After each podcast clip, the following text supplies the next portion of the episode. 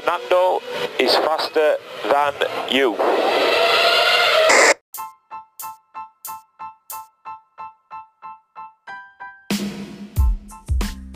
Hello everybody, Fernando Campos here, back and this time with a brand new beginner's guide.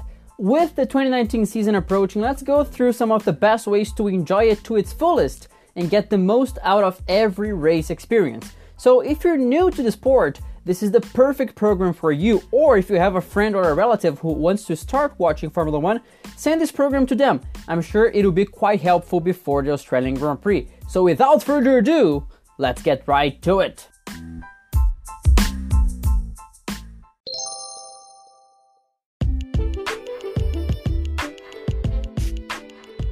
Right, so the first suggestion is to watch it from the beginning because it's quite easy to get lost in a Grand Prix when we start following the season in the seventh race of the year. Think of it as a Netflix series. If you don't watch episodes 1 and 2, episode 3 will look rather confusing, and by following from the start, you can get an idea of the whole context of battles, achievements, and heartbreaks, not only from the front runners, but also from the entire grid. And things that happen late in the season can also remind you of races early in the year, which would show you the real importance of a certain overtake or finishing position.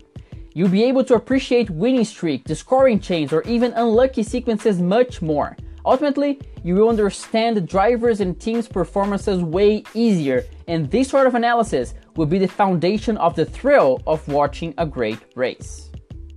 The second item on the list is that Twitter is a very powerful tool. Most of us have that lonely feeling when talking about Formula One because having a close friend who also watches the races is not really that common, but fear not! Twitter is here for you. The F1 community on Twitter is very strong across the world, making the experience of watching a race even better. Not only that, but you'll be able to make new friends from all over the place too. After all, this sort of platform brings people with common interests together. I'm only here myself due to Twitter and the great friendships that I found not only in Brazil, but also in Australia, Canada, and some other places. Another great perk of this social media is the teams banter all season long. So we start by following all 10 teams' profiles, then look for the drivers as well while you are at it. Last but not least, follow reliable news sites and journalists, and then look for common people like you and me they can also provide great and creative content for the community. Oh, by the way, our handle is at Nando is faster. Just saying.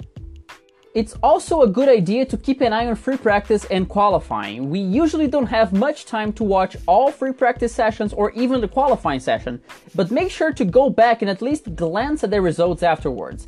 This will allow you to understand the balance of power for the weekend, which is usually totally different from the previous race because the nature of every track is totally unique. By doing that, you won't look at a surprising driver up front and say, wait, where did he come from? And also, you can keep track of eventual penalties that might affect the starting grid on Sunday or send a front runner to the back of the field.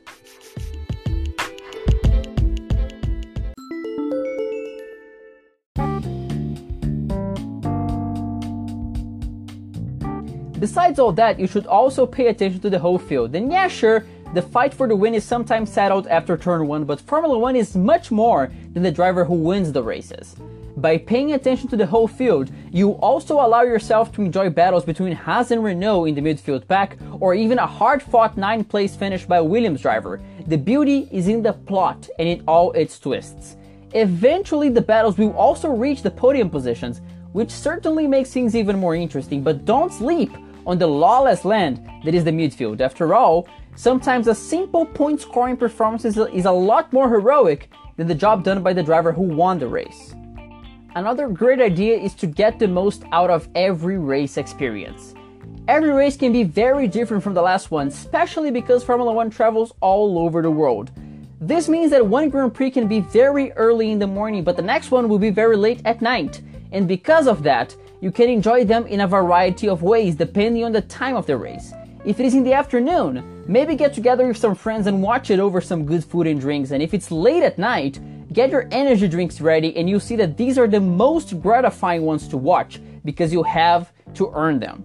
The general idea here really is getting the most out of everything. All start times can be great in many different ways. It's up to you to make it special in the way that pleases your own set of tastes. And of course, don't waste an opportunity to watch a race on track. I can guarantee you it is a unique experience that will give you unforgettable memories. It's also important to enjoy the sport in itself. Having a favorite driver or team is great and it sure makes the race more exciting and thrilling, but don't allow it to block your attention from the rest of the grid. It's okay to root for a driver and appreciate a great maneuver from one of his competitors. This also means that even if your favorite driver crashes out at the start, you can still watch the rest of the Grand Prix and have a lot of fun in the process. This is one of the beauties of Formula One. It's easier to get away from that toxic rivalry feeling we usually get from certain sports and simply, and simply get enjoyment out of the whole event.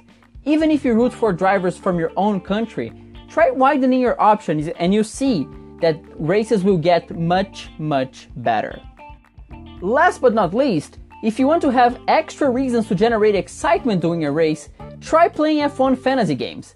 This is a great thing to motivate you not only to follow different drivers you usually wouldn't pay attention to, but also to study the sport a bit more by analyzing free practice results to make your picks. You will gather more knowledge and put it to good use while watching the whole field closely and consequently enjoying the sport itself. See how this can mix all the other tips together if you can find a group of friends who are interested in Formula One games as well, a great bonus is the endless banter after beating all of them in a single Grand Prix, or even being champion after the season is over. The bottom line here is there are many ways to have a blast following Formula One season. You just have to find the one that suits you better.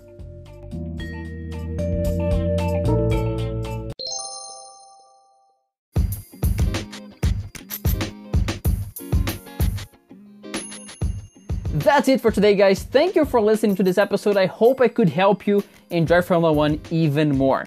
Don't forget to check out our social media links at Nando is Faster on Twitter, Facebook, and Instagram, and also our YouTube channel, Fernando is Faster Than You. All links are on the description of the episode.